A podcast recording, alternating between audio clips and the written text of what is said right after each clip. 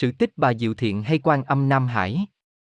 Quán Thế Âm Bồ Tát là vị Phật được tôn kính gần như bậc nhất trong đạo Phật, đáng lẽ người đã chứng quả Phật, nhưng còn nguyện lẫn lộn ở cõi ta bà để cứu độ chúng sinh. Người ta cũng gọi Ngài là Quan Âm Phật, Quan Âm Như Lai, Quan Thế Âm, Quan Âm Nam Hải, Phổ Đà Phật Tổ, v.v.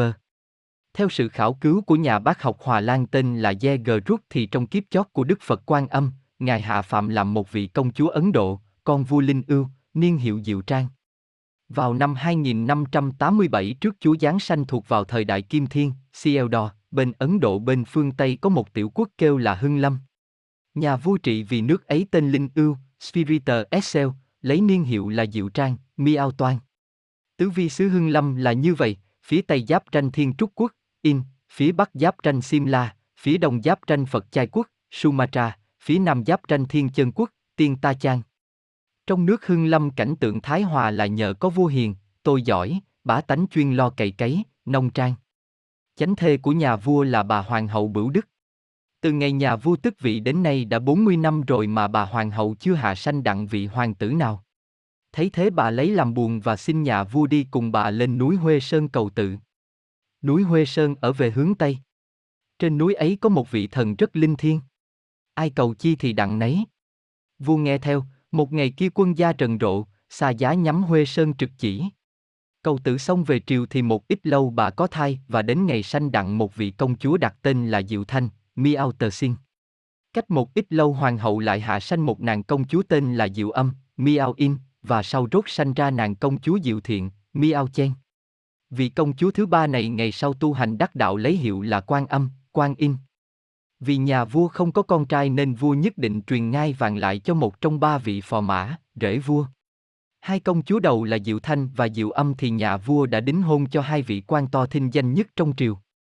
Trái lại nàng công chúa thứ ba là Diệu Thiện thì cương quyết không chịu lấy chồng và nhất định phế trần đi tu để thành chánh quả. Nghe con quyết định như thế nhà vua nổi cơn thịnh nộ và buộc nàng Diệu Thiện phải tuân lệnh xuất giá. Thấy thế nàng mới xin vua cha nếu ý định nhà vua như vậy thì ít nữa xin cho nàng kết hôn với một thầy thuốc và thưa rằng, ý con là muốn cứu chữa hàng quan lại bất tài và ngu xuẩn, những tai nạn do sự nắng lửa mưa dầu, tuyết giá mà ra, những tính xấu xa ích kỷ về nhục dục, các tật nguyền, bệnh hoạn do sự già nua cằn cỗi mà ra, sự phân chia giai cấp, sự khinh rẻ kẻ nghèo và sự tư lợi. Nàng lại nói to lên rằng, chỉ có Đức Phật là được chứng quả Bồ Đề, minh tâm kiến tánh. Nghe vậy nhà vua lại càng tức giận thêm bèn hạ lệnh lột hết áo quần của công chúa và nhốt nàng vào huê viên để bị đói lạnh mà chết. Công chúa không sờn lòng. Trái lại nàng cảm ơn vua cha đã phạt nàng như thế và chỉ vui tươi mà chịu khổ hình. Các bà mệnh phụ được lệnh ra khuyến dụ nàng hồi tâm tuân ý thánh chỉ. Nàng khư khư một mực và nhất định vào chùa Bạch Tước ẩn tu, nhập thất tham thiền. Chùa Bạch Tước thuộc quận Long Thọ, Lao Gung Chu, tỉnh Nhữ Châu, Du Teo. Hay tin ấy nhà vua không cấm cản chi, đinh ninh rằng ra nơi ấy một ít lâu công chúa chịu không nổi với những nỗi khổ cực, sẽ chán nản mà về triều. Nơi Bạch Tước Tự có mật lệnh của nhà vua phải buộc nàng làm những công việc đê tiện, hèn hạ và mệt nhọc nhất. Nàng vẫn cúi đầu vâng chịu, không một tiếng than, là vì khi nàng làm phận sự có những hùng beo, chim chóc và thần thánh giúp sức. Biết được thế cho nên bà sư cụ chùa Bạch Tước mới cụ sớ về triều tâu vua mọi sự. Vua cha bèn nghĩ ra một chiếc cốt làm nàng kinh khủng bỏ chùa mà về đền. Một bữa kia quân lính đến bao vây và phóng lửa thiêu chùa bốn mặt. Sư cụ và tất cả ni cô kinh tâm tán đẫm chạy ngược chạy xuôi tầm phương tẩu thoát. Tiếng kêu trời kêu đất in ỏi. Nàng Diệu Thiện điềm tĩnh như thường. Nàng chỉ lâm trăm cầu Đức Phật mà nàng nguyện theo gương và xin Ngài đến cứu nàng. Nàng bèn rút trăm cài đầu đâm vào họng và phun máu tươi lên không trung, tức thì mây kéo mịt mù, thiên hôn địa ám, mưa xuống như cầm chỉnh mà đổ. Bị đám mưa to các ngọn lửa đỏ ngất trời kia lần lần êm dịu rồi tắt. Thấy vậy quân chạy về phi báo. Nhà vua liền hạ lệnh bắt nàng và đưa về đền. Khi điệu nàng về tới, nhà vua dậy mở yến tiệc ca sang, bày một cuộc lễ hội thật lớn cốt để đem nàng trở lại quãng đời phong lưu khoái lạc. Nhưng các cuộc bài trí ấy cũng không hiệu quả gì và cho đến những điều hăm dọa ghép nàng vào tử hình cũng không thấm vào đâu. Cùng thế nhà vua mới hạ lệnh trảm quyết nàng và dạy ba quân điệu nàng khỏi đền mới hành hình. Thần Hoàng Bổn Cảnh liền tâu sự ấy lên cho Ngọc Đế rõ. Đức Ngọc Đế hạ lệnh cho thần Hoàng Bổn Cảnh giữ gìn hồn nàng đừng cho nhập địa phủ. Giờ hành hình đến, giám sát vừa giơ gươm lên thì gươm gãy làm hai. Giám sát bỏ gươm rút giáo toan đâm thì giáo lại tét làm hai. Giám sát chỉ còn một nước là sử giảo nàng, thắt cổ. Đến giờ hành hình thì có một trận cuồng phong thổi tới, làm cho trời đất tối tăm mà chung quanh mình nàng thì hào quang hiện ra sáng rỡ. Thần bổn cảnh liền hóa ra một con hổ, từ trong rừng xanh nhảy ra và cõng thay nàng chạy thẳng vô núi. Những kẻ đi xem hoảng chạy tứ tung. Quan quân và giám sát ảo não muôn phần, lật đật về triều tâu vua mọi sự.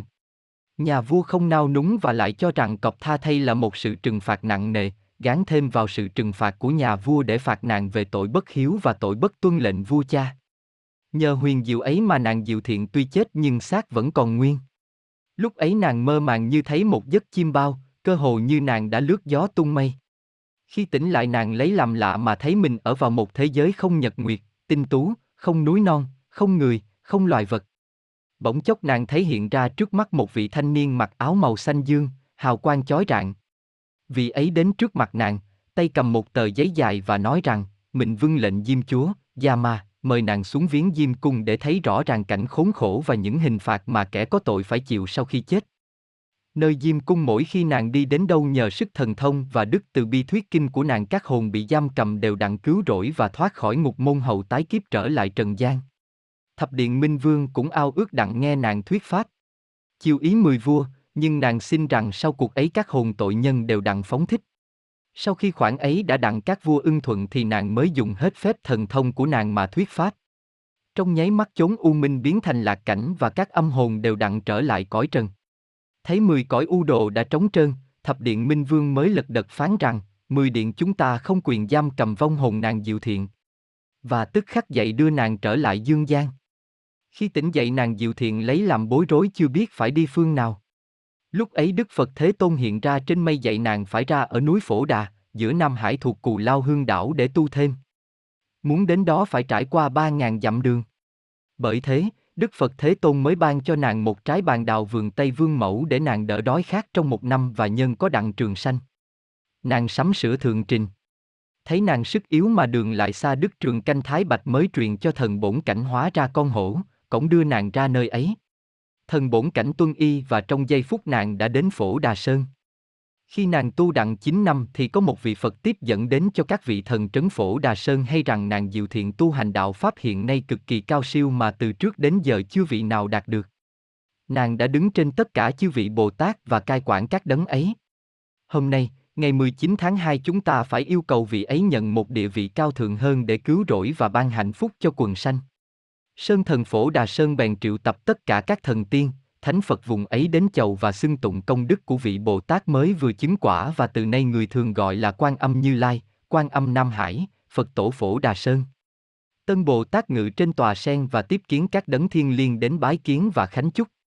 Lúc ấy chư thánh tiên mới định lựa một vị đồng tử để hầu ngài.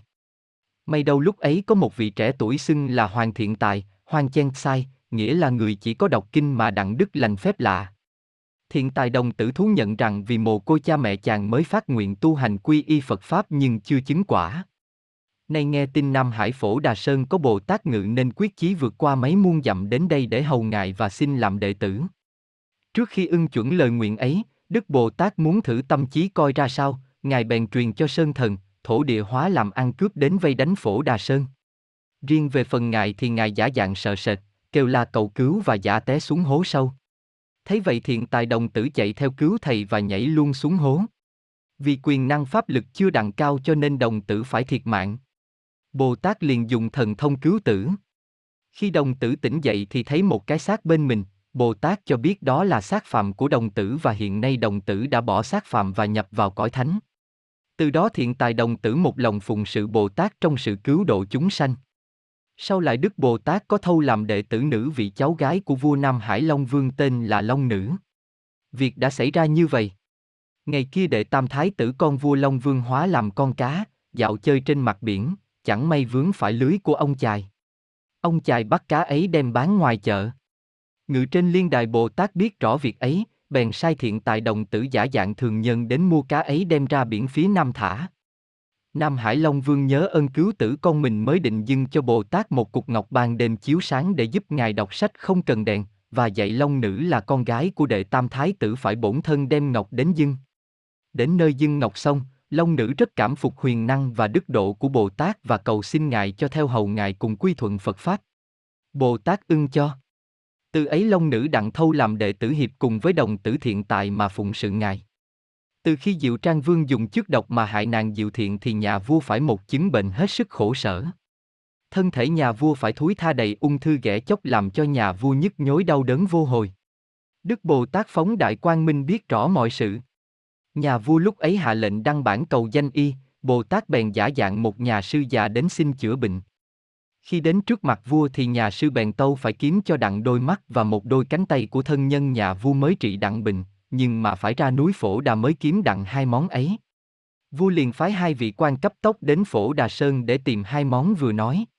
Thấy vậy hai vị phò mã rất bất bình và âm mưu định giết nhà sư và sau đó thí vua mà soán ngôi.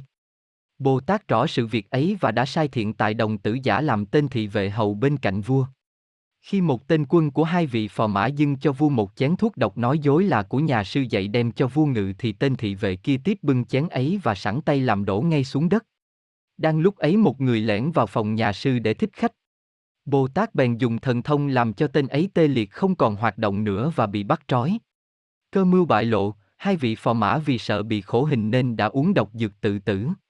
Hai vị công chúa phải tội liên can đều bị biếm vào lãnh cung đời đời cấm cố. Hai nàng mới ăn năn, noi gương em mình là Diệu Thiện lo tu hành. Khi hai nàng đã tấn hóa nhiều về con đường tu niệm thì Bồ Tát và Thiện Tài Đồng Tử hóa ra hai thất tượng bạch mà đưa hai vị công chúa đến cảnh Phật Đại để tránh xa mùi tục lụy. Từ ngày hai vị sứ giả phụng mệnh nhà vua, tuôn mây lướt sóng trải biết bao khổ cực mới đến Phổ Đà Sơn, Thiện Tài Đồng Tử phụng lệnh Bồ Tát hiện ra tiếp trước. Hai sứ giả trình bày mọi sự rồi được đến ý kiến Bồ Tát. Bồ Tát Diệu Thiện ngồi trên liên đài bèn trao cho hai vị sứ giả con mắt bên tả và cánh tay bên tả của mình. Việc xong sứ giả cáo tạ rồi hồi trào và dâng lên cho vua và hoàng hậu hai món đã kiếm đặng. Hoàng hậu nhìn lên cánh tay tả thấy có nốt ruồi và sau khi nghe sứ giả tả dung mạo người đã cho nhà vua hai vật ấy thì quả quyết đó là con mình và đau đớn không ngừng. Nhà sư bèn trộn hai món ấy với ít vị thảo dược rồi đem tất cả đắp lên nửa thân bên trái của nhà vua thì nhà vua tức khắc khỏi đau phía bên mặt. Thấy thế nhà sư bèn tâu vua xin sứ giả ra Phổ Đà Sơn tìm cho đặng con mắt phía tay mặt và cánh tay mặt. Sứ giả vâng lệnh ra đi, không bao lâu đem về dâng đủ hai món. Nhà sư cũng làm y như trước thì nửa thân bên phải của nhà vua khỏi ngay. Từ ấy vua Diệu Trang hoàn toàn lành bệnh. Trong triều, ngoài quận ai ai cũng đồng biết rằng nhờ con chí hiếu là Diệu Thiện mà nhà vua mới khỏi bệnh ngặt nghèo. Sau khi khỏi chết vua cùng hoàng hậu cảm ơn cứu tử, định ra Phổ Đà Sơn một chuyến để tạ ơn. Xa giá đăng trình gặp không biết bao là nguy nan, nhưng đều nhờ Bồ Tát dùng phép thần thông mà cứu khỏi. Đến nơi vua cùng hoàng hậu thấy Bồ Tát tọa thoàng trên liên đài mất cả hai mắt và hai tay. Nhìn biết là con mình nhà vua ăn năn xúc động vô cùng bèn quỳ xuống cầu nguyện cho con đặng sống và đặng huần y hai con mắt và hai tay. Khẩn nguyện xong thì nhà vua và hoàng hậu thấy con mình hiện trước mắt, tay mắt đủ, hình dạng mạnh khỏe như xưa. Thấy phép thần thông vô biên của Bồ Tát vua cùng hoàng hậu nhất định lìa nơi điện ngọc đền vàng, lánh mình trần tục tìm đàn thiên thai.